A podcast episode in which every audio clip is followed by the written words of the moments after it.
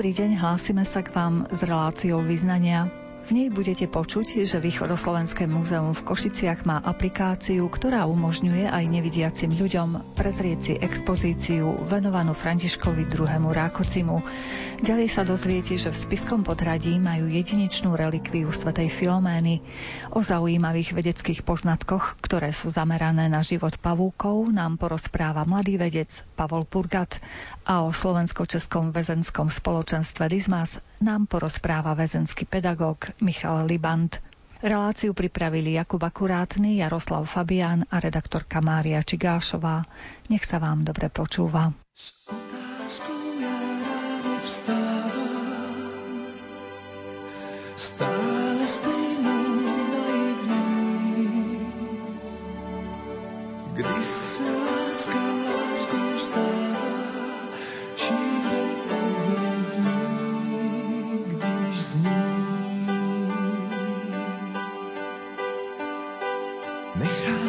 Lásku znít,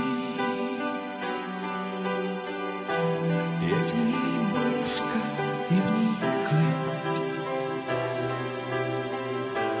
Já nechám ji hrát, její zvláštní prstoklad má řád, ten řád tajný od věku.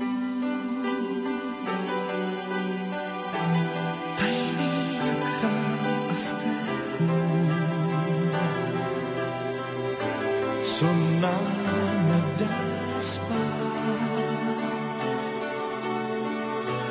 kdy je vzlet a kdy je pád, chci znát.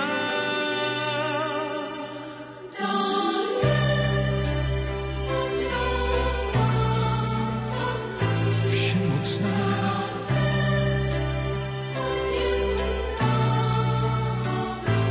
ať moc má.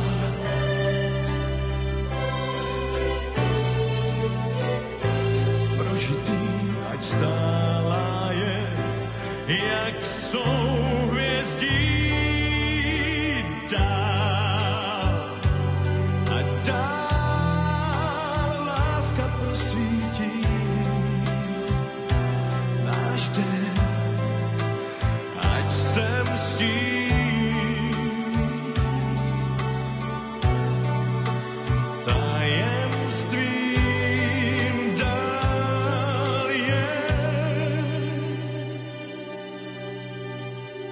Láska může dnům dát děj,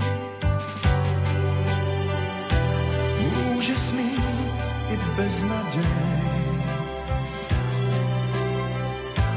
Co chce, může si brát, nemám důvod tou vzdát.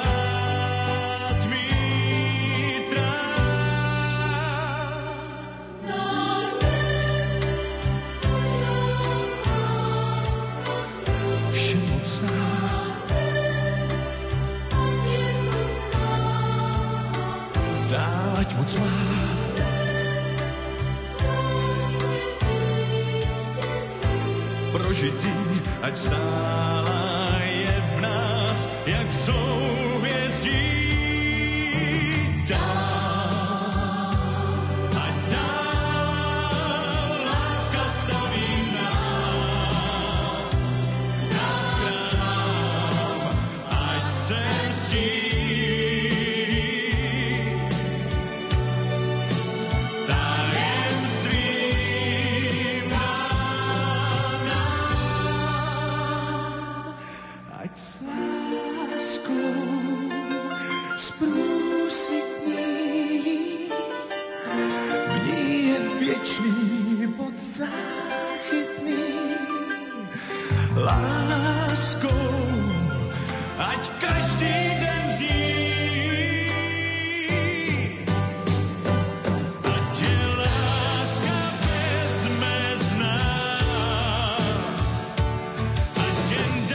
Východoslovenské múzeum v Košiciach ponúka prostredníctvom mobilnej aplikácie možnosť podrobnejšie a autentickejšie vnímať expozíciu venovanú Františkovi II. Rákócimu. Aby sme spoznali, aké možnosti aplikácia ponúka návštevníkom múzea, odborný pracovník, pán Patrik Fečo, nás v nej sprevádzal s mobilom v ruke. Je už na lepšom mieste. Zostal som tu iba ja, jeho dvorné páža a pobočník Klement Mikeš. Sprevádzal som Františka Rákócziho celý život, po všetkých jeho púťach, víťazstvách, ale i porážkach, až do ďalekého vyhnanstva. Bol som s ním aj v okamihu smrti, v ďalekom Turecku, mieste zvanom Rodošto. A odlúčili sme sa až vtedy, keď slávne spočinul v Košickom dome. Dnes budem sprevádzať vás. Stojím za vami, neviditeľný, ale vždy prítomný. Budete počuť iba môj hlas, ale uvidíte vlastnými očami všetko to, čo som videl ja. Verný Mikeš. Tak ešte raz vítajte a ráčte sa rozhliadnúť. Tu sú naše šable, budogáne, pušky, tu sú naše zástavy, naše boje, tu je naše nadšenie, náš boj, naše vzopätie, naše vlajky. Na týchto minciach sa zrážala rosa, keď sme ráno stáli pred bitkou. Tu je naše povstanie. Väčšia miestnosť približne štvorcového tvaru. Pokračujte rovno od schodiska. Prehliadka smeruje postupne polkruhom doľava. Dvere do ďalšej miestnosti sú na konci expozície. Pozor na jemne zvýšený schod, približne 30 cm do ďalšej miestnosti. Čiže mali sme možnosť vypočuť si informácie v mobile, komu slúžia? Tak tieto informácie slúžia nevidiacim, ako aj celý mobil a celá aplikácia je stavaná tak, aby aj človek s handicapom alebo s nejakou zníženou schopnosťou vidieť mohol pocítiť v múzeu ten pocit a vychutnať si tie exponáty priamo, ako keby na vlastné oči. Čiže každý človek s handicapom dostane takýto mobil, ako máme teraz my? Tak môže ho dostať, môže si zobrať aj vlastný telefón, ak je ten človek zvyknutý na nejaký svoj, tak samozrejme vie si stiahnuť aplikáciu do svojho telefónu. Vie si tú aplikáciu spojazniť, vie si tie informácie, ktoré potom cez tú aplikáciu dostane, vie si ho dnes domov a prípadne aj vypočuť, ak by chcel aj neskôr ako v múzeu. Ale samozrejme, ak nevlastní taký telefón, smartfón, ktorý by vedel vlastne spĺňať tieto parametre a túto aplikáciu si nevie na svojom telefóne spojazniť, tak sú mu k dispozícii telefóny z múzea a vlastne vie si tú aplikáciu vyskúšať priamo na múzejnom telefóne. Do tejto expozície môžu prísť aj nevidiaci ľudia? Samozrejme, s touto aplikáciou je táto expozícia prispôsobená týmto nevidiacim ľuďom a aj títo nevidiaci ľudia môžu pocítiť na vlastné oči múzeum. Ako dlho už máte takúto možnosť privítať tu aj nevidiacich návštevníkov? Je to takmer rok, čo táto aplikácia funguje. Oficiálne slávnostne bola predstavená v polovici decembra minulého roku, teda v roku 2018. No odvtedy húfne slúži vlastne nevidiacim na vyskúšanie si. Je to len v slovenčine alebo aj v ďalších jazykoch? Momentálne to zatiaľ iba v slovenčine, ale plánujeme ešte rozšíriť o maďarskú a anglickú verziu. No tiež je to tak komplikovanejšie ešte na výrobu, tak chvíľku to trvá. Kto to vôbec pripravil? Aplikáciu zrejme v spolupráci s nejakými ajtačkármi ste vyrobili? Tak so samotným nápadom prišli vlastne traja mladí ľudia, dva chlapci, jedno dievča z T Systems. Oni v rámci súťaže Hackathon navrhli nejaký spôsob, ako by mohla nejaká podobná aplikácia fungovať. Riešili, či by to mohlo ísť do múzea, či by to mohlo ísť do nemocnice, prípadne inej takejto inštitúcie. Nakoniec padla voľba na múzeum a nejako tak slovo dalo slovo a dohodli sme sa, že vlastne bola by u nás vyskúšaná táto aplikácia. Za aký čas to zvládli títo mladí ľudia? Samotná aplikácia sa chystala takmer rok. Predsa len celú tú aplikáciu aj naprogramovať, aj vymyslieť ten obsah, celé tie texty, nahrať všetko, aby to fungovalo. Samozrejme to skúšať, testovať, lebo aplikácia je stavaná tak, že vás priamo v rámci miestnosti lokalizuje a tým pádom presne vie určiť, kde sa nachádzate, pri akej zbierke a tú zbierku vám aj vypichne a priblíži. To znamená, že celá tá príprava bola o to náročnejšia. Viem si predstaviť tú mravenčiu prácu. Tie texty ste pripravovali vy ako múzeum, alebo ako vznikli? Samozrejme, texty sme pripravovali my ako múzeum. Konkrétne ja ako odborný pracovník, keďže som bol poverený takouto úlohou, tak snažil som sa tie texty už z existujúcich textov, ktoré nejako máme, tak nejako z nich vychádzať, čo sa týka aj po tej odbornej stránke. A samozrejme museli sme tvoriť trošku ten text inak, lebo nedá sa to priblížiť len odbornej verejnosti, ale chceli sme to priblížiť hlavne ľuďom, ktorí možno nemajú ani poňatie, ak to bol František Rákóczi, alebo o čom je pamätný dom Františka II., takzvané rodošto. Tak tie texty sú stávané tak, aby aj človek, ktorý sa o históriu možno nezaujíma alebo nemá nejaké vedomosti, tak vie sa zorientovať. Celá tá aplikácia je vlastne doplnená o príbeh, ktorý rozpráva Klement Mikeš, čo je vlastne páža samotného Rákócziho. Predkreslíš mi môj svet pomaly bez slova hneď. Nakreslíš mi slova, ktoré milujem, v tónoch ťa spoznávam, ako rada ťa hľadám, zakladám si chvíle, tu sú zdvojené, a tak si pískam, a tak ťa dýcham, a len tak snívam o mne, o nás. Zdvojené pískanie, zdvojené dýchanie, zdvojené snívanie je náš dar.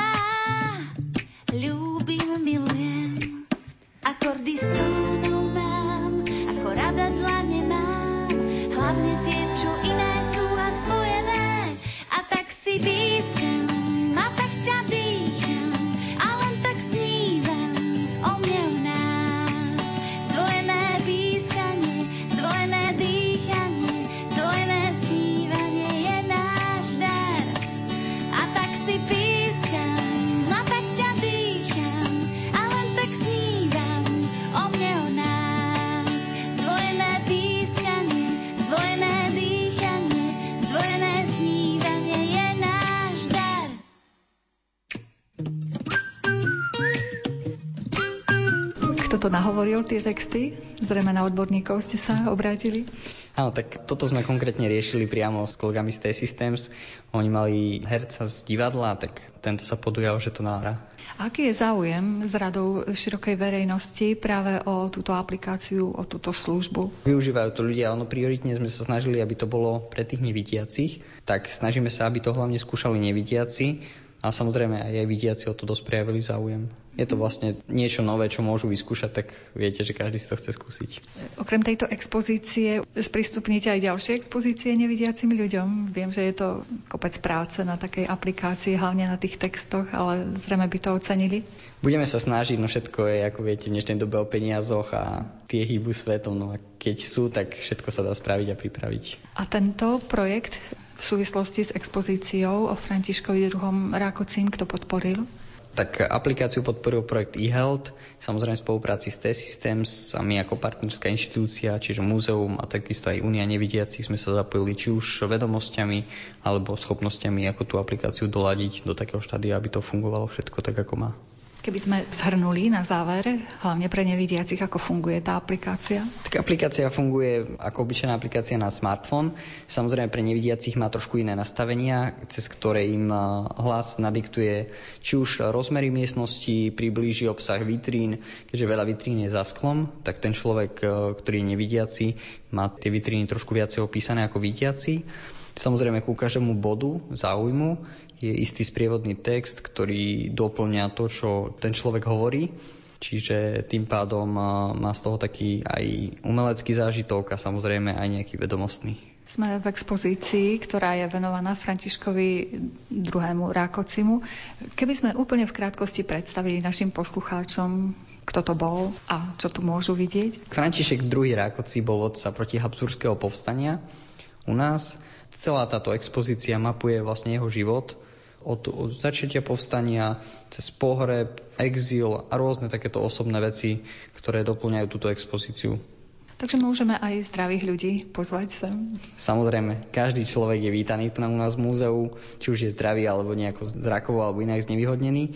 Samozrejme sme pripravení na akéhokoľvek návštevníka a naši lektori sú vám plne k dispozícii, čo sa týka aj samotného výkladu alebo prípadných otázok. Čo vás tak najviac oslovilo na celej tejto aplikácii na výstave? A mne osobne sa najviac páči čas, keď sa k nám prihovára samotný František II. Rákóczi.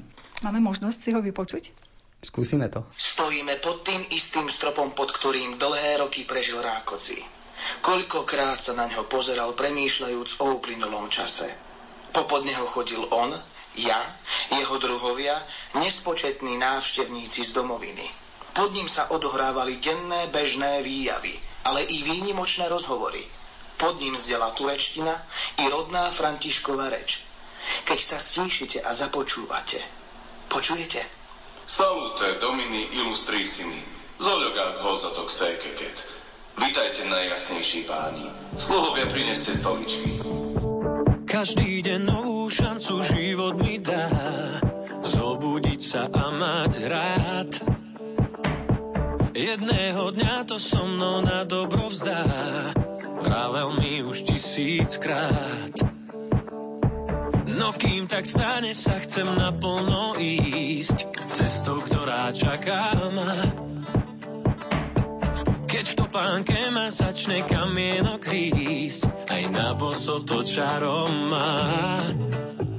Tak dýchaj so mnou vzduch, čo niekto nám dal, tak dýchaj so mnou stále. A spievaj som, čo každý deň som ti hral, tak poď a žiadne ale.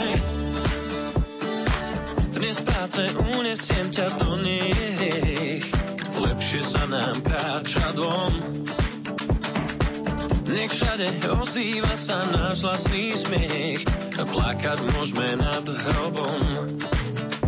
Svet ponúka nám milióny nevšetných krás, tak prečo vidieť chceš len to zlé?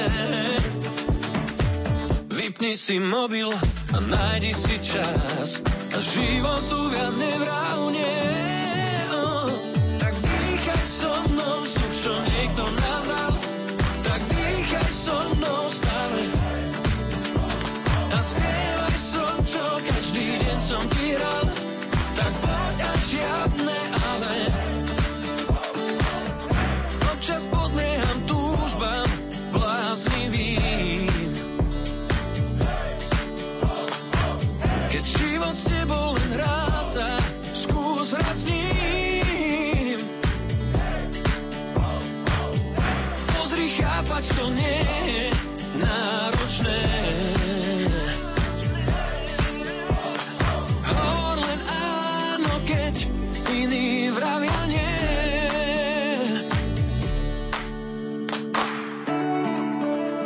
Spiskom Podhradí majú výnimočnú relikviu svätej Filomény.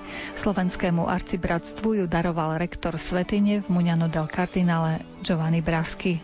Ďalšie podrobnosti sme sa dozvedeli od delegáta Slovenského centra arcibratstva v Spiskom Podhradí Ľuboslava Hromiaka. Táto relikvia je taká výnimočná, pretože tú relikviu je možné uctievať len v Spiskom Podhradí a vždy 10. v mesiaci a počas púti k svätej Filoméne. Dostal som to v taký veľmi vzácny deň, 10. septembra, v deň, kedy som si pripomínal deň svojich primícií. Do okolností som dostal tento dar od rektora svätyne v Mugnano del Cardinale a pre mňa to bol veľký dar, pričom rektor dával tomu veľký význam. Arcibratstvo svätej Filomény bolo založené v roku 1912 a bolo schválené pápežom Piom X, pričom Pius X napísal v dekréte, ktorý bolo uverejnené v Acta Apostolicae Sedis, že ktokoľvek by chcel zmeniť podmienky a štatúty arcibratstva svätej Filomény, jeho úkon treba považovať za neplatný.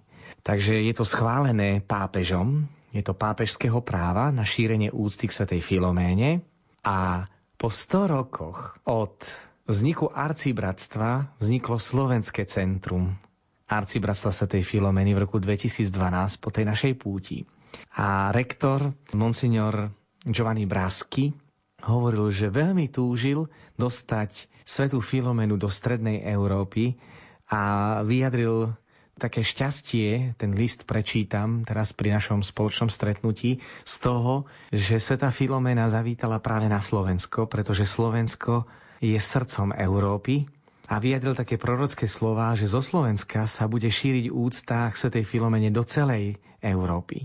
Práve z tohto dôvodu nám daroval túto vzácnu relikviu, totiž raz za 50 rokov otvárajú sochu svätej Filomény v Mugnano del Cardinale, kde jej telo spočíva od roku 1805 za prísnych podmienok, za prítomnosti miestneho biskupa z Nóly a ďalších kňazov, ktorí otvárajú túto sochu svätej Filomény a raz za 50 rokov odlomia kúsok svätej Filomény a odložia to na čas, kedy to bude vhodné. Ja som o túto relikviu neprosil, ale dostali sme to ako dar. Ja verím, že to bola práve svätá Filomena, ktorá to zariadila, a práve preto aj rektor povedal, že minimálne 70 rokov nikto túto relikviu nedostal. Nevieme, kde sa ešte nachádza relikvia svätej Filomeny priamo z Mugnana del Cardinale. Je síce, sme hovorili, že keď telo svätej Filomeny bolo objavené 25. mája v roku 1802, vždy je zvykom, že časť svetca je odložené vo Vatikáne a sú to reholníci, ktorí potom zabezpečujú relikvie dotyčnej svätej, ale pre nás, ktorí máme centrum arcibratstva svätej Filomeny práve v Mugnano del Cardinale, je o to vzácnejšie, že máme relikviu odtiaľ z tohto Mugnano del Cardinale. Rektor povedal, že keby tam prišiel aj kardinál, nevydá relikviu hocikomu, iba tomu, u kom je presvedčený, že je veľkým šíriteľom úcty k svätej Filomeny. Takže pre mňa to bolo také veľmi dojemné, veľmi silné, a verím, že aj to bolo také potvrdenie toho, keď som sa modlil, že či by bolo vhodné, aby sme sa 10. v mesiaci stretávali, tak presne 10. septembra som dostal tú relikviu svätej Filomény aj s potvrdením. Vtedy som bol vymenovaný ešte aj za delegáta arcibratstva svätej Filomény pre Českú republiku.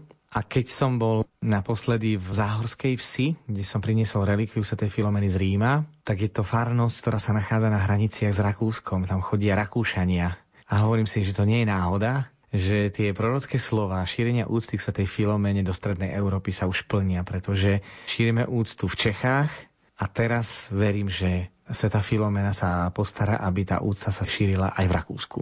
Čiže túto vzácnu relikviu je možné si uctiť len toho 10. v mesiaci? Áno, len 10. v mesiaci alebo počas púti k svätej Filomene 10. januára, 25. mája a 11. augusta. Sme síce rádiom, nemáme vizuálnu zložku, ale môžete nám popísať, ako vyzerá relikviár, v ktorej máte uložený? No, relikviár je nádherný, lebo je to tiež dar rektora svätyne svätej Filomény v Mugnano del Cardinale.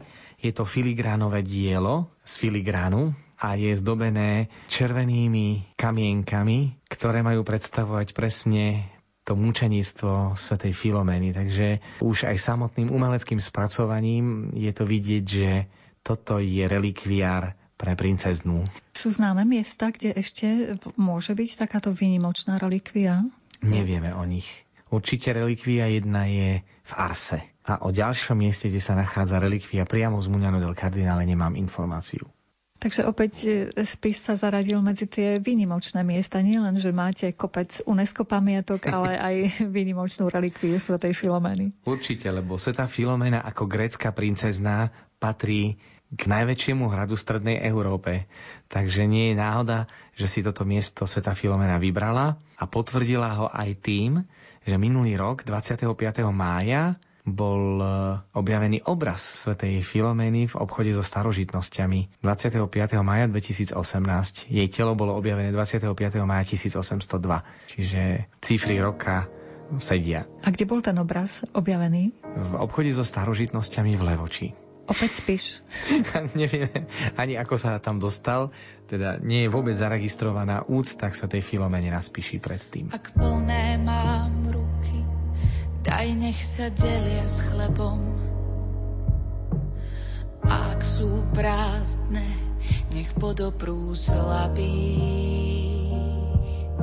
Nech vďaka nim ponúka ponúkam ľuďom nebo, nech nimi staviam život na kamienkoch pravdy.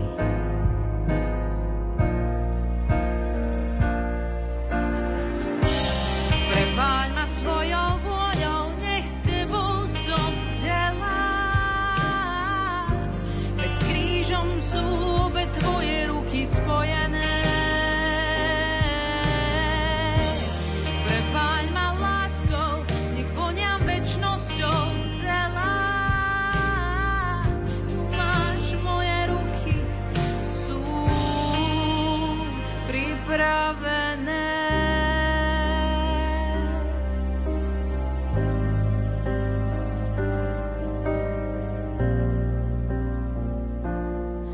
Chcem ich ponúknuť obe, hoci by mali byť prepodnuté.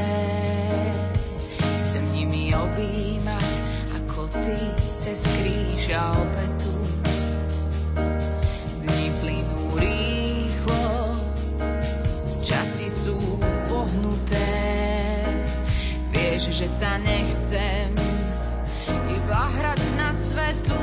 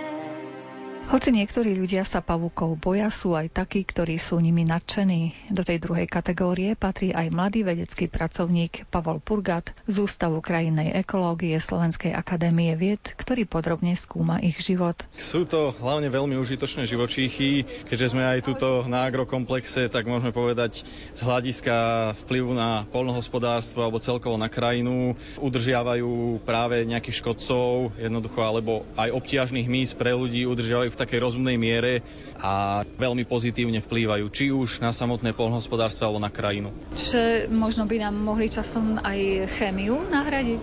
Ťažko povedať, či úplne nahradiť, ale rozhodne fungujú veľmi dobre a ich vplyv, či už aj v samotných poľnohospodárskych kultúrach, je, dá sa povedať, nezastupiteľný. A ktoré sú to pavúky, ktoré nám takto dobre robia v tom poľnohospodárstve? Oni v podstate, tam sa jedná o niekoľko málo druhov, ktoré sú schopné prežívať v poľnohospodárskych kultúrach. Nazývajú sa tiež agrobionty.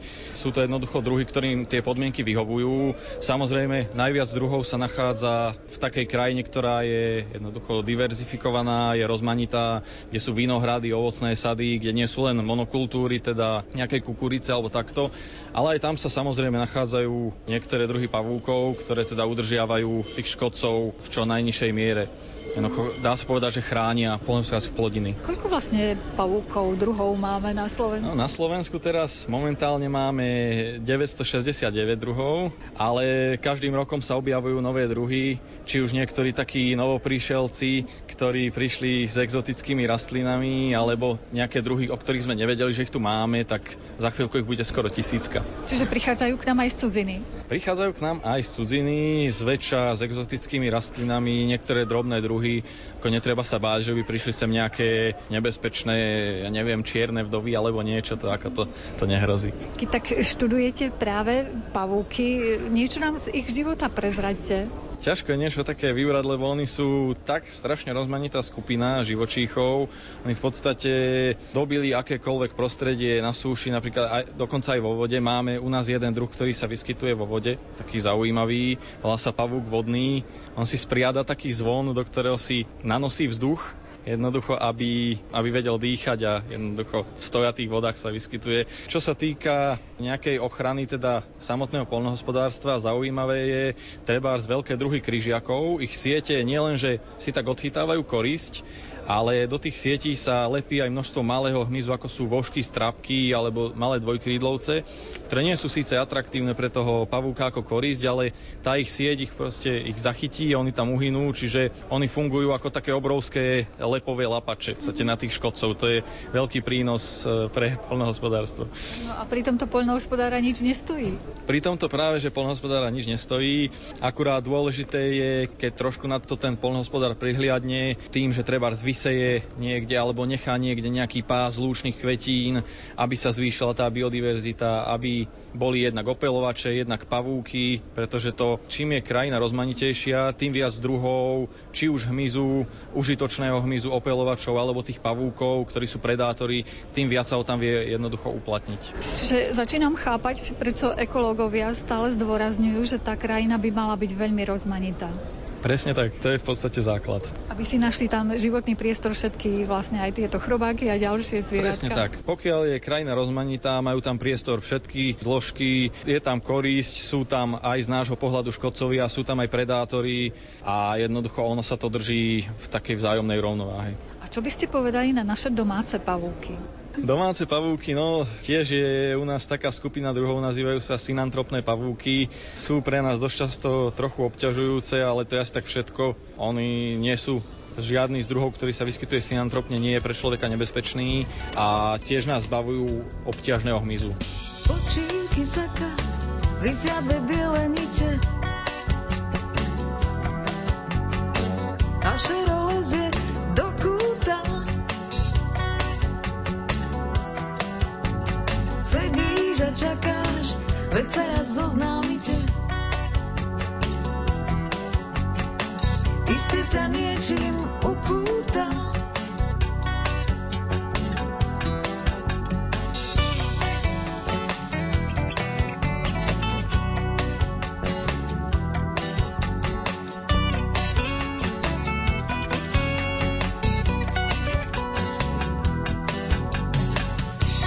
Spíte s budíkom vyzvoneným. Na všetko sa dá opýtať. Vo vlastnom byte už treba poznať ceny. Čas nemá zlaté kopytá.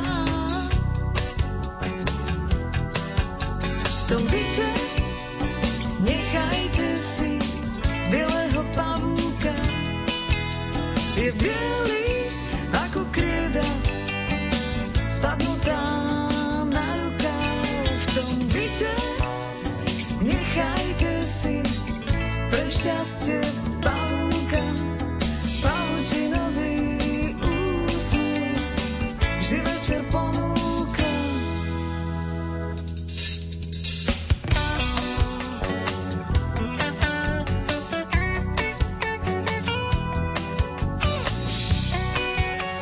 Môžeme ich mimo svojej domácnosti nejako vytlačiť? Oni sa dajú len s tým, že treba rátať. Niektoré druhy sú vyslovene striktne, sa vyskytujú v domácnostiach, tak zrejme ich výskyt tam bude pravidelný. A máme aj také, ktoré by mohli byť nebezpečné pre človeka?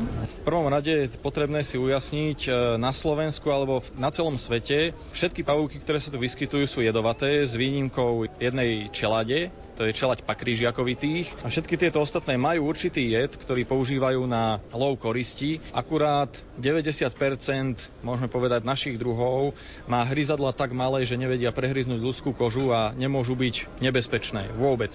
Je zo pár takých druhov, ktoré to dokážu u nás a v tom prípade ide maximálne o nejaké príznaky podobné ako pichnutie včelov, nejaké maximálne menší opuch, strpnutie prsta alebo tak podobne. Jeden druh u nás trochu vyniká, dá sa povedať. To je Pradiar obávaný, Kheyracancium punctorium, má vedecký názov, ale on je tiež aj podľa toho názvu, on je skôr obávaný, že sa ho ľudia obávajú, nie je až tak nebezpečný. To je tiež druh, ktorý vie spôsobiť nejakú bolesť uhryznutím, maximálne nejakú nevoľnosť, nejaké zvýšenie teploty a tak podobne, ale jeho uhryznutie nie je životu nebezpečné. No už tie príznaky nás odrádzajú, ktoré ste menovali. Áno, príznaky nás môžu odrádzať, ale zase treba vziať do úvahy, že napríklad po uhryznutí týmto druhom v Európe nikdy nikto nezomrel a bežne tolerované včely alebo osy u tých včiel zrejme každý chápe, že sú užitočné a majú každý rok na svedomí niekoľko životov, takže keď sa to s tým porovná, tak zrejme ako každý sa dovtípi, že ten pavúk je úplne nevýznamný, čo sa týka nejakého rizika pre ľudské zdravie. A ten pavúk je plachý, že teda skôr ujde, alebo niekedy mu môžeme aj vyhovovať ako potrava? Ako potrava určite nie.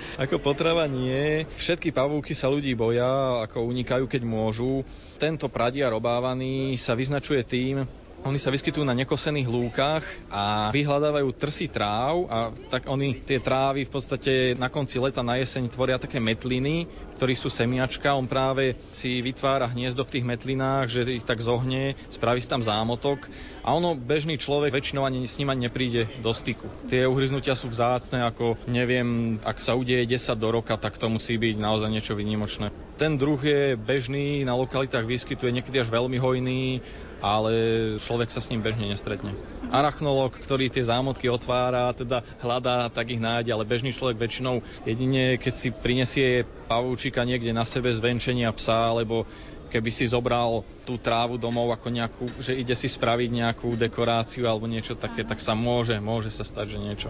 A pre zvieratá, treba poľnohospodárske alebo aj pre domáce, čo len psíka, mačičku, tieto pavúky sú nebezpečné alebo nejako obťažujúce? Pre zvieratá, dobytok a veľké zvieratá s tým nemajú žiadny problém. Ono tam ide aj o hrúbku kože a podobne. Keď má to zviera srsť, jednoducho hrubšiu kožu, tak tam nie je o čom. A ďalšia vec, len tie zvieratá, ktoré sa pasú, sa bežne stretávali s týmto druhom, čiže oni sú prispôsobené, jednak aj bodavých hmyz na nich vplýva úplne inak alebo iba minimálne, takže tam nie je nejaké riziko.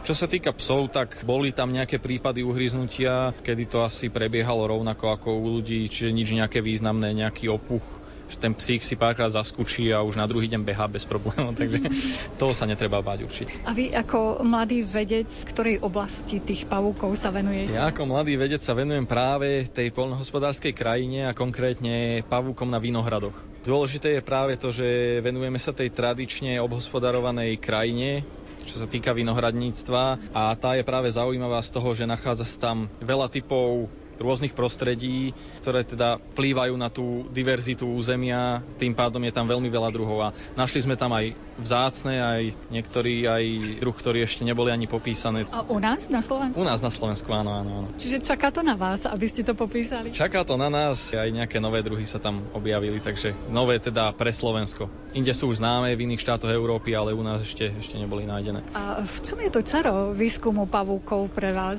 Pavúky sú proste úžasné, no tak čo tomu dodať? Ako vážne, no je to zaujímavá skupina a hlavne je to aj bioindikačne zaujímavá skupina. Na základe toho pavúky sú zväčša krátkoveké, majú viacej generácií za rok a tým pádom veľmi ľahko sa dá zistiť na základe toho, aké druhové spektrum a aký počet pavúkov sa vyskytuje v niektorom území. Jednoducho podľa toho sa vie človek dovtípiť, aká je tam biodiverzita, z čoho to vyplýva, či sú poľnohospodárske trebárs alebo iné ľudské zásahy, či sú prospešné pre tú diverzitu života, alebo či sú naopak nejaké negatívne.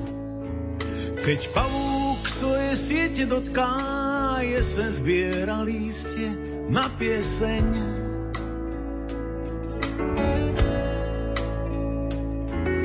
Ty mizneš v diaľke ako bodka, najstudenší vietor vanie sem. Keď pavúk svoje siete dotká a jeseň má už pieseň v rukáve. Tu na stene len tvoja fotka pripomína mi leto prchavé.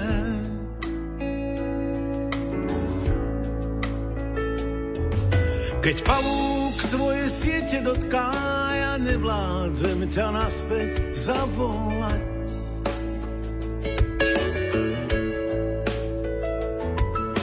Slivota je nekonečne krotká, slnko nevládze už na to hriať. Keď pavúk svoje siete dotká, tak trocha vždy sa naspäť zadívam. A tvoja malá čierna fotka už možno vôbec nie je pravdivá.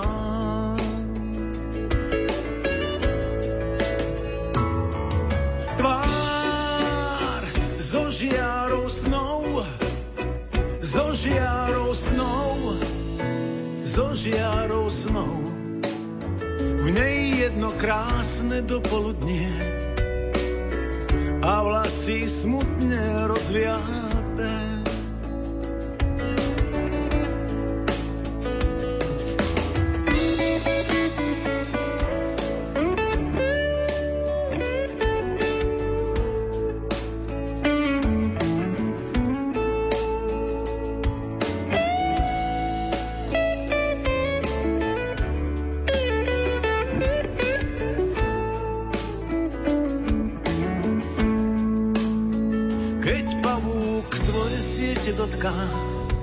Tak trocha vždy sa naspäť zadívam. A tvoja malá čierna fotka už možno vôbec nie je pravdivá.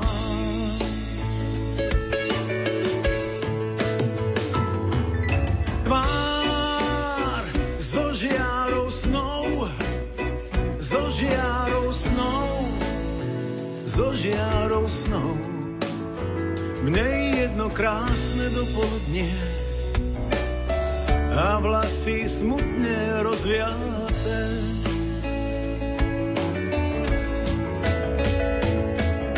Tvár zo žiarou snou, zo žiarou snou. V nej jedno krásne dopoludnie a vlasy smutne rozviaté. V nej jedno krásne dopoludnie a vlasy smutne rozviaté. Pán Michal Libant pôsobí ako pedagóg vo väznici v Leopoldove a súčasne so svojimi kolegami vytvorili aj Slovensko-české väzenské spoločenstvo Dizmas. Začalo to pred 4,5 rokmi, 14.5.2015, keď som pozval Lamacké chvály, to je taká chválová kapela, do Leopoldovskej väznice. A môžem vám povedať, že odtedy, ak som ich tam pozval, už nebol Leopoldov taký, ako bol predtým. Ja som tomu nerozumel vtedy, ale tí chlapi, tá kapela prišla k tým najťažším chlapom, k tým cečkarom, ktorých Jak to vždy tak hovorím, že tých chlapov, ktorí tam boli, by ste nechceli vonku stretnúť na ulici. A ďakujem ti, pane, za to, že si ich tam poslal. A predstavte si, že vtedy, jak tam oni boli v tej pingpongári a boli tam tých 48, môžem to povedať, vrahov, lebo väčšinu tam boli ozaj takí nebezpeční, tak tí chlapi začali sa modliť, tí kresťanské piesne, prichádzali také svedectvá, ako napríklad ja teraz hovorím k vám. A ja som videl, že tí chlapi tam prišli ako majstri sveta. Viete, čo myslím? Že tak proste prišli ako takí gangstri a rozprávali sa, čo to tu bude.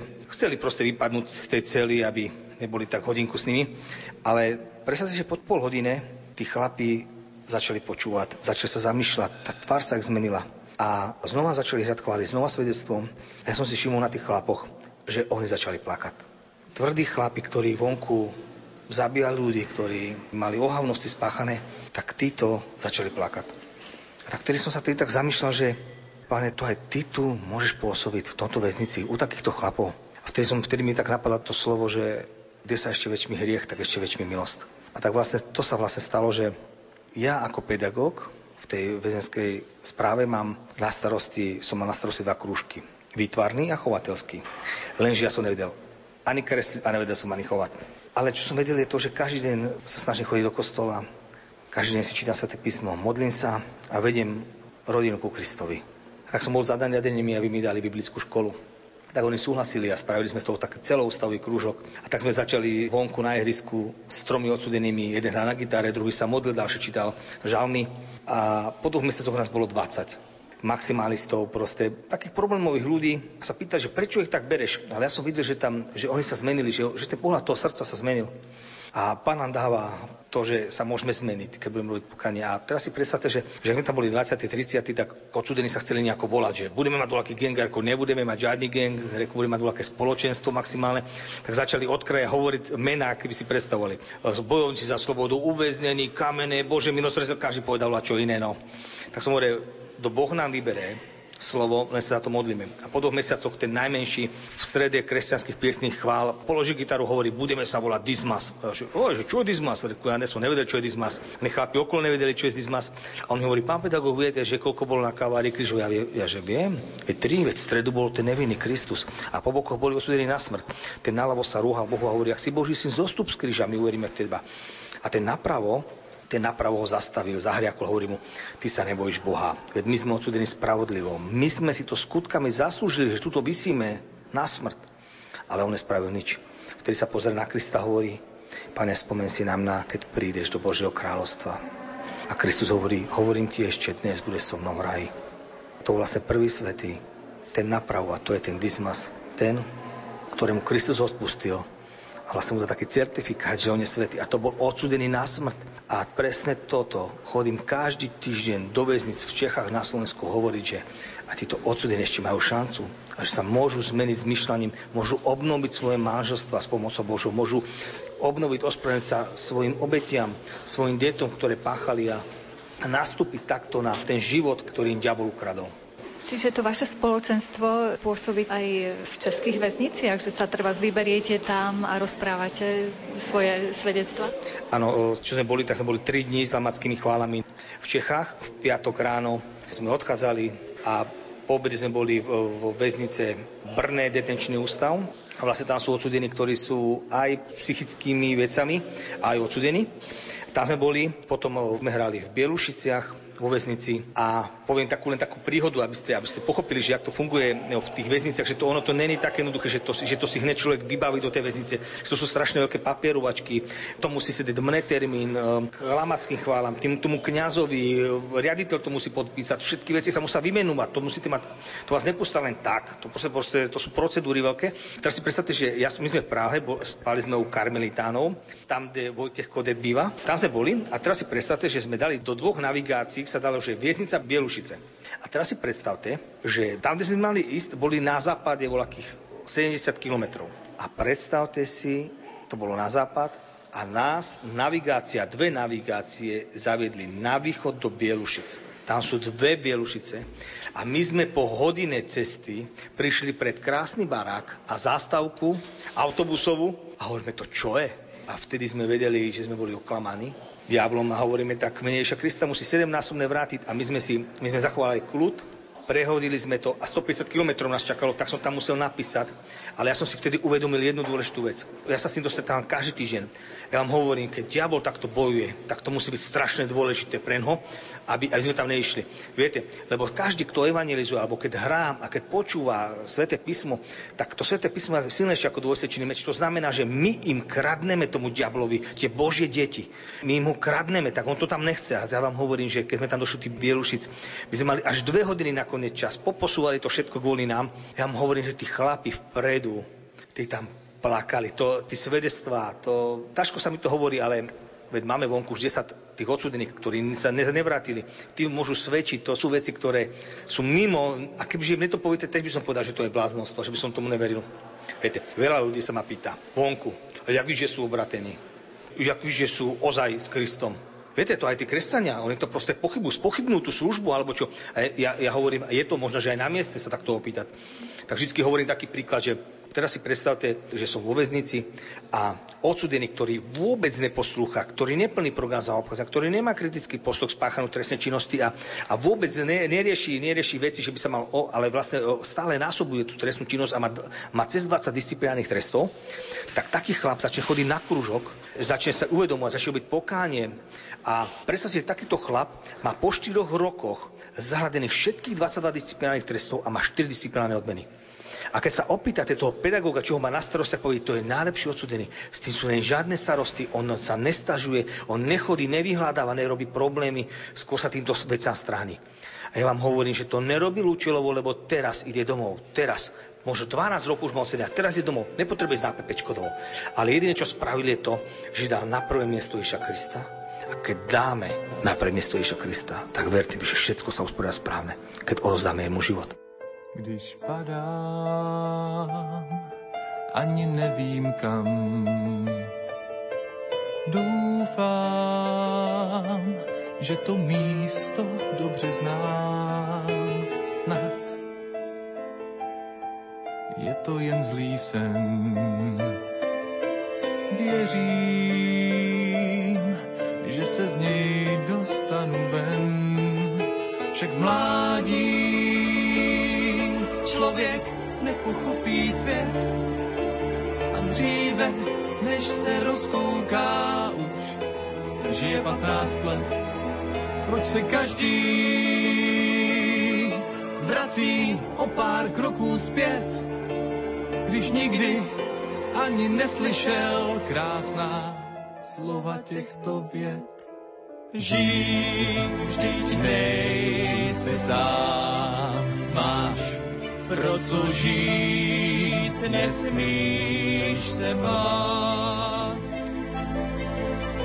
Vím, i když padám, mám za ním jít, on má mě rád. Když cítím bolest v srdci svém, doufám, že mi láska zbyla v něm. Cítím, jak se propadám v propast bez naděje, já však vím, že nejsem sám. Však mládí člověk nepochopí svět a dříve, než se rozkouká už, žije 20 let. Poviem ešte jednu takú vec, že predstavte, že som v kancelárii v sobotu a my máme v sobotu modlitby, kde sa modlíme 24-hodinové modlitby s odsudenými. Od polnoci sa zvonia 10 budíky, do 1 sa modlia za 5, 1, znova ďalších 10, za 5, 2 ďalších, to je štafeta a 24 hodín sa modlíme. A teraz je nás už do 400 odsudených z celého Československa. To si neviete predstaviť, aké to je mašinérie, aké modlitby sú to. A môžem vám len toľko povedať, že títo veci, ktoré sa robia, sú pre mňa až také neuveriteľné, ale sú to krásne veci. Dochádza tam k takej zmene u tých vašich uväznených, ktorí chodia do vášho spoločenstva aj na tie modlitby, že treba začnú si uvedomovať tú hĺbku toho činu zlého, ktorý urobili a treba sa usilujú aj niečo napraviť alebo opäť nejako tie naštrbené vzťahy s rodinou nejako upraviť. To je presne to, čo som povedal, že neplný program za obchádzanie napríklad nemá kritický postoj k spáchanej trestnej činnosti. To znamená, že to bagatelizuje, že on to proste nespravil, alebo to vyhovára sa na druhých. Toto je normálne štandardná vec. Ale presne ten chlap, keď uverí, tak on musí ísť do pokáne, lebo Kristus hovorí, aj Ján Krstiteľ hovoril, že robte pokáne, priblížil sa Božie kráľovstvo. A oni musia ísť do toho pokáňa. Vtedy si to uvedomujú, vtedy vlastne to nebagatelizujú, vtedy vlastne plačú, preto plačú oni, preto plačú. Tí chlapi, ťažkí chlapi, ktorí život im slza nevypadla, tak tí plačú. A to som chcel že tí modlitby som chcel spojiť s tým, že čo sa 24 hodín modlia, to je presne s týmto súvisí, že vlastne predstavte si, že ja sedím v tej kancelárii a volá mi referent režimu, čo má na starosti tých ostatných odsudených a kontroluje, aby si čo nespravili alebo podobne. A predstavte si, že je na takom ťažkom oddiele, kde sú neprispôsobiví a on mi volá: Michal, počúvam, a ja robím nepravidelnú kontrolu a ja zbadám a tam 9 odsudených klačí na kolenách a modlí sa. A ja mu hovorím: a vieš, za koho sa modlia? Za teba. Keď som potom s nimi bol na tom kružku, tak hovorí pán pedagóg, 500 očinášov sme sa modlili. Viete, a ich nedonútite voľakými vecami. Proste oni majú svoj rozum, oni sú úplne prispôsobí, preto sú tam zavretí, lebo neposlúchali autority, nemajú autority nad sebou. Oni vyhlasovali o sebe, že ja som Boh, lebo ja si to môžem zobrať, ja si to môžem ukradnúť, ja si môžem zobrať hentú kočku, ja ho môžem zabiť. A toto je tá zmena z toho zmýšľania. Ja by som povedal ešte takú vec, blížia sa tak Vianoce a minulý rok začali sme takým projektom, že anielský darček sa to volá.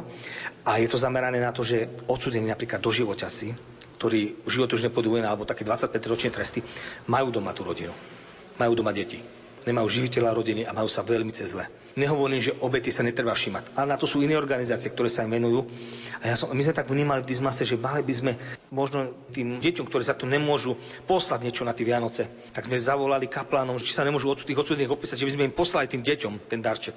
Namiesto neho. A predstavte si, že odsúdený na doživote nám píše list v januári, po Vianociach. A píše: "Pán pedagóg, počúvajte ma, že ja som pred Vianociami klačal na kolenách a modlil som sa, mám tam ikonu, sme mu dali ikonu na Vianoce, Panu Máriu s Ježiškom, a modlím sa a už som sa modlil dlhšie a zrazu v televízore, mal na boku televízor, tam išlo taký obraz a tam boli deti, ktoré rozbalovali darček. A on hovorí: "Pán pedagóg, ja som plakal v srdci a hovorím mu: Bože, že ty víš, ja mám doma 4 deti a ja nemôžem im nič dať, ja nič nemám, prosím ťa, Pane, ja neviem, jak to spravíš, ale to len ty dokážeš. Ja som nič, ja sa len môžem k tebe modliť a môžem byť odozdaný." A predstavte si, hovorí pán pedagóg, vtedy sa otvorili dvere, došol kaplan a hovorí: "Počúvaj ma, že Dizmas chce tvojim detom zaslať darček." Vtedy hovorí, že srdce mi plakalo, pán pedagóg, srdce mi plakalo a ďakoval som Bohu, že to je ten najlepší manažer, že on dokáže veci vyriešiť, čo ja nedokážem vyriešiť, a on to spravil hneď, ešte som ani nedohovoril, už tam bol ten kaplan. Ďakujem Bohu. A viete, čo sa stalo, pán pedagóg? Oni mi potom prišli na návštevu, došli mi na návštevu po Vianociach a deti skákali, radovali sa, lebo k tomu darčeku sme pribalili takú, jak kebyže to on písal, ten odsúdený, a tam bol napísané, že: "Milá Alenka, tento darček mi dnes priniesol anjel z neba. Je celý tvoj ocko." A oni plakali a ja som len ďakoval Bohu za to, že je taký dobrý a že on robí všetko najlepšie.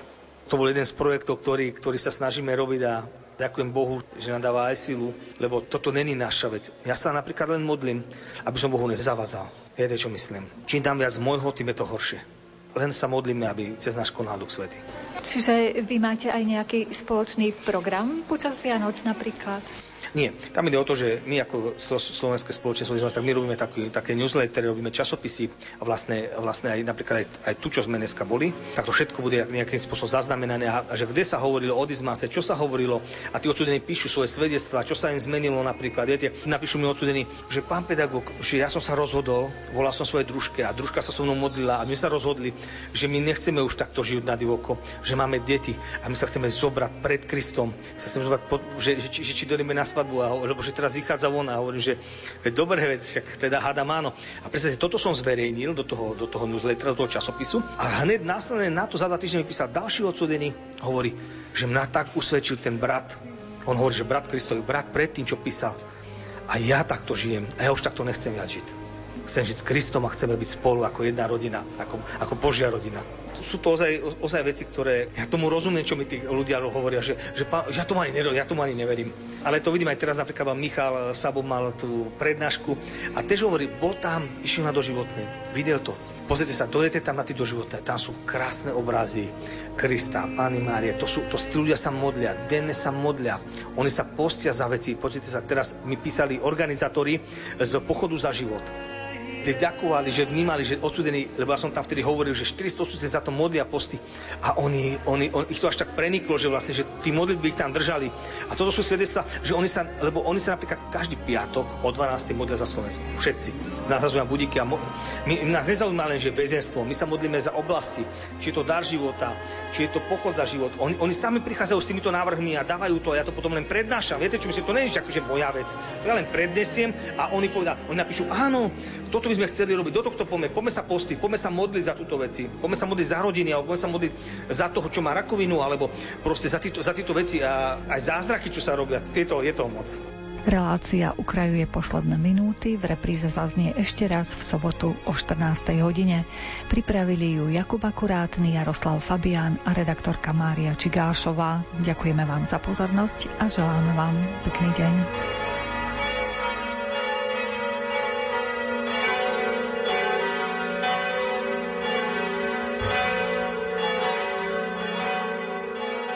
Milí poslucháči, v tento sviatočný deň vám v nasledujúcich minútach ponúkame prostredníctvom katolíckej televízie priamy prenos modlitby Anjel Pána z Vatikánu. Na Svetopeterskom námestí sa ju pomodlí pápež František spolu so zídenými veriacimi. Už o chvíľu odozdáme slovo našim kolegom do televízie Lux. Zo štúdia Rádia Lumen vám prajeme ničím nerušené počúvanie.